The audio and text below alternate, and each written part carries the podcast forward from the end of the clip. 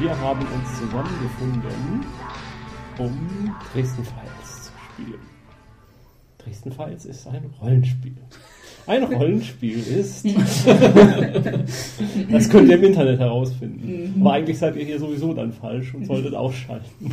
Also jedenfalls erwartet in diesem Podcast jetzt nicht irgendwelche Empfehlungen für irgendwelche Filme oder Bücher, obwohl im Moment... Vermutlich werden eine Menge kommen. Ich will für nichts garantieren. Es geht ja letztendlich um eine Buchserie, die da in Form eines Rollenspiels verwurstelt wurde. Wir haben auch in dem letzten ausgespielten Podcast Nummer 14 war es, da viel zu lange drüber gesprochen schon.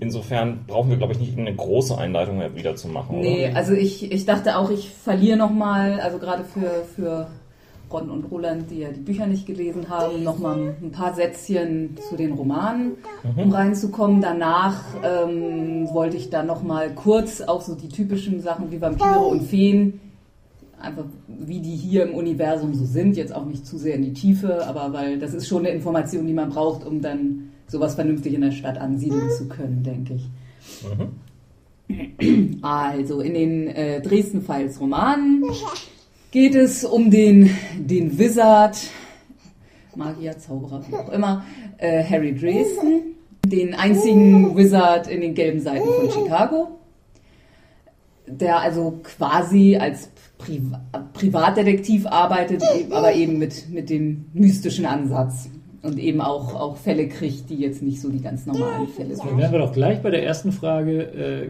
wie sieht es in diesem Universum mit so einer Art Maskerade oder sowas aus? Also es gibt in dem Sinne jetzt kein übergeordnetes Abkommen. Also er scheint ja keinen Ärger dafür zu kriegen. Also vermutlich also natürlich die meisten halten ihn halt für einen Spinner, klar. Nee, also da gibt es eigentlich, also er ist ja Teil des White Councils of Wizards, die also das Gremium für alle Zauberer sind und auch ein bisschen, also sie sind schon, verlangen eigentlich von allen stärkeren Magiekundigen, dass sie gefälligst Mitglied zu sein haben. Also toleriert, außerhalb werden höchstens welche mit geringen Fertigkeiten, also wer zu schwach ist, der darf auch nicht rein. Und die werden so ein bisschen kontrolliert, dann aber toleriert. Und wie sieht es in Anführungszeichen mit den Muggles aus? Gibt es da welche, die Bescheid wissen? Ist der Bürgermeister einer Stadt zum Beispiel, ist der informiert? Nö. Weiß der Bescheid? Nö. Also es gibt natürlich immer Leute... Würde ich jetzt nicht mit Nein beantworten, würde ich mit sagen, kommt drauf an oder wie man es haben will. Also es ist nicht so, dass grundsätzlich in jeder Stadt der Bürgermeister Bescheid weiß. Ja, sagen wir mal so, wie ist es denn in den Romanen? Nö, also... Weiß man nicht, würde ich einfach sagen. Also... wenn ich mal kurz eingreifen darf. Ich würde sagen, also da wird ein Bild der Menschheit dargestellt, dass halt alle Informationen eigentlich zur Verfügung stehen. Man könnte es wissen, nur die Leute wollen es nicht wissen. Okay. Also es werden halt Dinge rational wegerklärt. Es gibt jetzt nicht unbedingt eine Verschwörung, die dann auftaucht und sagt, hier war eine Gasexplosion, hier wird abgesperrt, dann kommen nicht die Men in Black und machen ihr Blitzding, sondern die Leute sind so veranlagt, dass sie sowas gerne rational weg erklären wollen und deswegen funktioniert es halt auch und deswegen viele Leute, die Informationen darüber, was vorgeht, angeblich in der Welt, die liegen da, aber die Leute wollen es eigentlich gar nicht wissen und deswegen ist es halt auch nicht so offiziell, man braucht keine wirkliche Maskerade, weil die Menschheit an sich ist so veranlagt. Jetzt könnte man nochmal... Wenn man jetzt ganz tief in das Universum reinsteigt und da Rollenspiel, könnte man natürlich auch behaupten, dass die Menschheit so veranlagt ist, könnte ja irgendjemand veranlasst haben. Also könnte man es sich so vorstellen.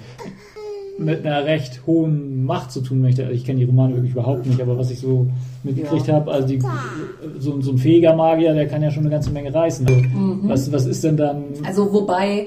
Werden die dann auch in Kriegen eingesetzt, um mal ganz blöd zu reden? Nee, da lässt sich eigentlich kein Magier zu. Also die sind mächtig genug, sich da nicht einspannen zu lassen. Ja. Also stellen die einen riesen Machtfaktor dar. Also ich frage mich nur, wenn die mal die Welt übernehmen wollen würden, da hätten wieder andere Übernatürliche was gegen. Aber... Also zahlen Magier also ganz normal steuern. Wenn die irgendwo ganz normal leben, offiziell, ja. Und... das heißt, sie bieten ihre Dienstleistung an und berechnen das entsprechend. Also die wenigsten, Harry Dresden ist da schon eine Ausnahme, dass er offiziell so als Magier arbeitet oder als mystischer Privatdetektiv oder was. Sowas machen andere auch nicht. Also da ist einer, der halt irgendwo auf einer Farm lebt. Aber irgendwie die Regierung, die ignorieren das auch? Oder? Stopp. Also ich weiß nicht, ob man so tief... Nein, so tief kann man gar nicht reinsteigen, weil die Romane werden ja aus der Ich-Perspektive von diesem einen Zauberer geschildert. Und nur seine Perspektive auf das Ganze wird geschildert. Und wir wissen ja nicht, wie es in dieser Welt in Deutschland zugeht, weil Deutschland zum Beispiel noch gar nicht erwähnt wurde. Man ist da noch relativ... Ja, man ist da noch relativ frei einfach. Also man kann das ja...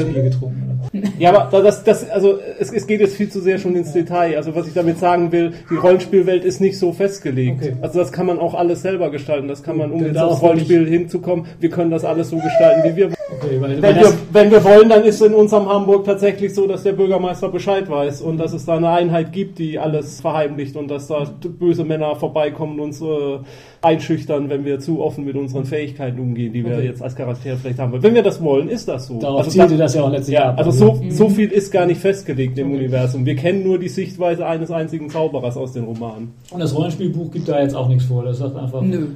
Macht, was ihr da... Das Rollenspielbuch erweitert den Kanon in dem Sinne nicht, sondern schildert nur das, was wir aus den Romanen auch schon wissen. Also geht in Einzelheiten nochmal, sag ich mal, ein bisschen tiefer rein, so erklärt ein paar Sachen genauer, weil man sie einfach fürs Rollenspiel genauer wissen muss. Aber es lässt auch trotzdem noch alles offen. Okay. Ja. Also denken wir es uns nachher selber aus. Ja. Ja, ich würde sagen, dann sind wir mit dem Romanteil jetzt auch fast schon... Ja, ich würde fast behaupten, wir haben viele dieser Sachen schon in Folge 14 auch. Mhm. Ja. Ich wollte nur jetzt eben dann nochmal in Erinnerung rufen, also ich war unterbrochen worden, was das White Council angeht. Wichtig ist eben noch Zauberer, die nicht Teil des White Council sind, mit der ganzen Härte des Gesetzes verfolgt werden, also des Gesetzes des White. Und die sind auch sehr gnadenlos. Also es gibt eben Gesetze der Magie, die deshalb existieren, weil das White Council wirklich davon ausgeht, wer diese Gesetze übertritt, der ruft auch was Böses in sich rein. Also da wird man von dann auch, jetzt fällt mir das, also tainted, mir fällt korrumpiert, genau. Und deshalb, es gibt also wirklich gute Gründe dafür. Und das sind auch teilweise Sachen, die jetzt also zum Beispiel bei White Wolves Magus machbar waren. Also die meisten Arten, fast alle Arten der Gedankenmagie sind verboten. Ah, ja. Also Gedanken lesen und auch vor allem irgendwie Gedankenveränderungen oder sowas ist absolut verboten. Aber es wäre möglich. Es ist möglich, natürlich. Zeitmagie, also alles, was irgendwie Zeit manipuliert. Ist ja für ein Rollenspiel ganz hilfreich, dass das verboten ist. Ja. Hat er sich für den Roman wahrscheinlich... Soll ja auch Rollenspiele geben, die in Zeitreisen funktionieren. Da haben wir ja mal eine Sondersendung zu gemacht, die wir gerne durch einen Teil 2 ergänzen können. Ja, aber ehrlich gesagt, da würde ich auch behaupten, dass man das zur Disposition des Spielerrates steht. Wenn man sagt, man möchte das Universum so gestalten oder einen Bereich leben, wo man sagt, das White Council hat hier keinen Einfluss, dann kann man natürlich solche Dinge auch tun. Ja. Nur es ist eben, also wenn das White Council dann mitkriegt, dass jemand diese Gesetze bricht, und das muss ja auch nicht unbedingt jemand Böses sein. Also in dem Roman gibt es eine, die Gedanken, auch mehr oder weniger unbewusst, die Gedanken von zwei ihrer Freunde manipuliert, indem sie ihnen Angst vor Drogen einpflanzt, damit die mit Drogen aufhören. Also wo durchaus positive Intentionen dahinter stehen und sie wird aber trotzdem fast geköpft. Also was üblicherweise passiert, da gilt auch nicht mit Unwissenheit schützt für Strafe. Das White Council ab mit dem Kopf. Geht einfach davon aus, wer das einmal gemacht hat, der ist korrumpiert und fertig und da lassen sie auch eigentlich nicht mit sich reden. Wobei es Ausnahmen gibt, zum Beispiel Harry Dresden ist eine Ausnahme, der hat nämlich das, ja, aber das ist schon wieder zu viel Detail. Andere Frage, gibt es auch so einen Cthulhu-Aspekt, dass es gefährlich sein kann? Ja. Es gibt die Outsiders. Outsiders, ja. Und das ist auch genau, mit denen darf man auch überhaupt nicht Kontakt aufnehmen. Und also das klingt sehr nach Cthulhu. Das ist auch eines der Gesetze. Also warum ich das sage, ist eben nur, entweder man ist ein kleiner Zauberer, dann kann man relativ in Frieden leben, oder man ist ein White Council Wizard, oder man ist ein freier Sorcerer, der meistens dann wahrscheinlich auch schon mal ein Gesetz übertreten hat, weil er es vielleicht einfach gar nicht wusste. Und dann dann sind die Compels vorprogrammiert. Das kann viele Fehlpunkte hageln. Also kann man aber machen, weil es ja eben durchaus kein Böser sein muss. Das zu den Zauberern. Vampire sind tatsächlich nochmal relativ individuell so ein bisschen. Zwar gibt es den Red Court, den Black Court, den White Court und den Green Court. Den Jade Court. Den kann man relativ schnell abhaken. Das sind mal wieder diese komischen asiatischen Vampire, über die niemand was weiß. Punkt. Abgehakt. Ich kenne das Lotus. Ja. Also es ist genau so. Wobei wir über die nur nichts wissen, weil wir das Ergänzungsband ignoriert haben. Bei dem alten Vampire. Ja. Da gab es ja nachher eine Menge drüber. So, der Black Court, Dracula war ein Black Court Vampire. Die haben also so ziemlich alles das, was Dracula so hatte. Nebel verwandeln, Fledermaus verwandeln. Sind allerdings auch sehen mehr oder weniger in Richtung wandelnde Leichen aus. Also auch ein bisschen Nosferatu drin. Und davon gibt es nur noch sehr, sehr wenige, weil nämlich irgendwer hat dafür gesorgt, dass Bram Stoker diesen Roman geschrieben hat mit dem ganzen echten Wissen drin. Und danach war eine schlechte Zeit für Black Court Vampires, weil eben einfach jeder Hans und Franz wusste, wie er sie um die Ecke bringt. Und Vampire-Tüten für Dummies. Ja, zumindest für den Black Court. Und also gut, das bedeutet, dass die paar alten Blackcourt-Vampires, die noch leben, das sind dann natürlich auch die richtig, richtig mächtigen und intelligenten, die es eben geschafft haben, das zu überleben. Oder ein paar sehr, sehr junge Grünschnäbel, die eben seitdem dann auch wieder gezeugt wurden. Und die nuckeln auch Blut. Ja, die sind in der Hinsicht relativ klassisch, ja. Naja, wenn es schon einen Ratgeber dazu gibt, dann muss das auch irgendwie entsprechend. Und die machen eben auch viel, viel mit Renfields, wie das so schön heißt. Also was? Renfields, also Gedankenmagie, wo sie sich so ihre... Ja. Ne? Renfield war doch... Das war eine Person in Bram Stoker, ja, genau, die er unter seine Kontrolle bringt. Und sein Igor. Igor, ja, genau. Sowas machen die gern. Dann gibt es die Red Court Vampires. Die sind äußerlich, würde ich so sagen, die Ventru Toreador, weil die sich mit so einer Art Fleischmaske tarnen, die deshalb auch extrem idealisierte... Ja, also sind die auch üblicherweise alle bildschön, weil die sich halt künstlich so eine Fleischmaske basteln, und das macht man dann natürlich üblicherweise dann auch gleich richtig, wenn man sowas schon tut. Und darunter sind das halt wirklich so verzerrte Fledermausviecher. Also die sind dann wirklich nicht besonders hübsch. Und die haben also auch trinken auch Blut, haben auch süchtig machenden Speichel und eben so ja, nee, echt? Und auch euphorisieren. Ja, genau, das war das Wort, was zu hoch für mich war. Und die haben auch so die klassischen Schwächen mit Sonnenlicht und Kreuze, das funktioniert bei denen auch alles. Harry Dresden nutzt auch mal eingefangenes Sonnenlicht in einem Taschentuch. Und also das erwähne ich jetzt nochmal kurz. In den Romanen relativ früh bricht ein Krieg aus zwischen dem White Council of Wizards und den Red Court Vampires. Also wenn wir uns an den Kanon halten, wäre da Krieg. Und die White Court Vampire, die sind ein bisschen anders als die üblichen Vampire. Die trinken nämlich kein Blut und die werden auch nicht gezeugt, sondern geboren von einem White Court Vampire und einem Menschen. Ich weiß nicht, ob zwei White Court Vampire sich zusammen fortpflanzen können. Das wird nicht erwähnt. Und die ernähren sich von Emotionen. Und also jede Familie spezialisiert sich üblicherweise auf eine Emotion, obwohl das wahrscheinlich eher eine Neigung ist, als dass es wirklich notwendig wäre. Und das sind halt üblicherweise nicht die netten Emotionen, sondern also das, was in den Romanen am meisten auftaucht, das sind die Succubi und Inkubi, also die Lustvampire. Und dann werden noch Fear taucht noch auf, Furcht und Verzweiflung. Und in den Rollenspielbüchern steht, also Rage wäre natürlich noch eine Möglichkeit, ist dann aber ein bisschen, also die müssen eben nicht beißen oder so, die richtig Mächtigen, die brauchen nicht mal unbedingt Körperkontakt. Also vor allem nicht, wenn sie jemanden auf sich erstmal so geeicht haben, dann können sie von dem ziemlich einfach... Und die haben auch die meisten Schwächen nicht. Also die können in Kirchen spazieren, die spazieren im Tag rum, also das interessiert die alles relativ wenig. Sind aber dann im Verhältnis natürlich auch die Schwächsten im Vergleich mit den Unsterblichen. Sind sie auch. Ja.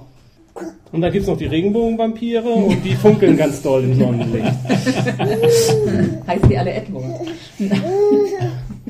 Ja, zu den Feen. Es gibt den Summer Court und den Winter Court. Autumn und Spring werden nie erwähnt. Könnten rein theoretisch mal existiert haben, man weiß es nicht.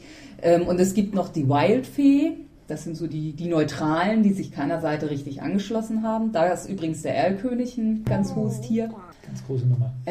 Ja, ansonsten sind die Feen da, also die leben halt im Never-Never, die beherrschen auch einen Großteil des Never-Nevers, hat man so das Gefühl. Das ist so die Anderwelt, oder? Ja. Mhm. Ja, und halt immer ein halbes Jahr lang hat der Sommercourt die Oberherrschaft und das andere halbe Jahr Winter. Und es ist eben auch wichtig, dass die balanciert sind. Also eine mythologische Grundlage nimmt, würde ich sagen, es gibt keinen Spring und Autumn. Da gibt es ja eigentlich auch nur die zwei Teile. Wie ist das auf der Südhalbkugel? Gott sei Dank sind wir ja auf der Nordhalbkugel. Wir müssen das unter Umständen. Da sind die total durch den Wind. Die noch können wir uns entscheiden, eine andere Stadt zu nehmen. Mhm. Nö. Mexiko. Wäre auch noch Nordhalbkugel. Nee, es ist noch Nordhalbkugel. Ich wollte gerade sagen, es ist noch zwei Folgen. Nehmen wir sowas wie Sydney. Ja, und ansonsten ist eben das, was man von Feen so kennt. Man sollte nicht unbedingt irgendwelche Geschäfte mit Feen abschließen, wenn man nicht genau weiß, was man da tut und so weiter und so fort. Zu den Wer-Irgendwassen, also da gibt es jetzt keine übergeordnete Kultur. Also so wie bei den White Wolf-Sachen. Also damit würde ich es auch belassen. Es ist eben nicht so, dass es eine eigene Rasse von Werwölfen oder sowas gibt. Es gibt einfach nur Menschen, die irgendwie gelernt haben, sich in irgendein bestimmtes Tier zu verwandeln. Dann gibt es noch ein paar andere Sachen, die über irgendwelche Artefakte funktionieren. Aber eigentlich sind sie irgendwie magisch begabt und das hat das... Nicht unbedingt. Ja, also in dem Sinne magisch begabt, dass sie sich verwandeln können. So. Ja, also das ist immer ein Streitpunkt zwischen dem Werwolf in den Romanen und Harry Dresden. Harry Dresden sieht das immer als irgendwie magischen Vorgang an und die Werwölfe sind eigentlich der Meinung, nee, das ist nichts Magisches, wir machen das einfach so. Also das wird auch in den Romanen nicht geklärt, wie das genau funktioniert. Also es gibt Werwölfe und es gibt auch Wolfwehre. Also es taucht tatsächlich eine Wölfin auf, die sich in Menschen verwandeln kann. Das ist dann auch die das den Werwölfen beibringt. So bei Pratchett auch, ja.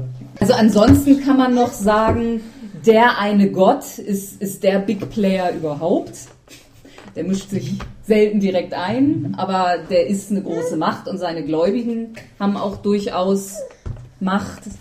Also es gibt auch die drei Knights of the Cross. Also Iluvatar ist da eine große Nummer. Ja, also es gibt die drei Knights of the Cross, die jetzt bei uns vermutlich nicht unbedingt eine Rolle spielen werden, außer wir machen mal einen vierten. Beziehungsweise sind ja auch gerade Schwerter frei, aber das können wir mal ignorieren.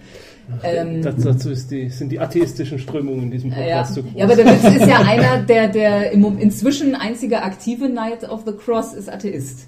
Das bereitet ihm manchmal auch ein paar Probleme, aber er macht seinen Job halt trotzdem. Ja, ansonsten... Nach dem allgemeinen Gleichstellungsgesetz. Mhm. Also ansonsten gibt es dann eben noch alles, was man sich vorstellen kann. Ghouls und Zombies. Und wobei Ghouls so mehr oder weniger auch alleine existieren. Zombies müssen halt immer, da muss immer ein Nekromant, glaube ich, bei sein. Geister. Untote Dinosaurier. Mhm. Ja, aber das war ja technisch gesehen, war das ja auch Nekromantie. Okay. Zu viel Details. Jens hat damit angefangen. Also ja, sowas wie Spirits gibt's noch, also Feuerspirits und weiter und so fort. Ja, und ansonsten alles, was man sich aus irgendeiner Mythologie irgendwo herholen kann, kann man da ansiedeln, kein Problem. Ausgezeichnet. Mhm. Ja, ich denke, das reicht dann als Einführung. Dann Crashkurs Dresden-Vers.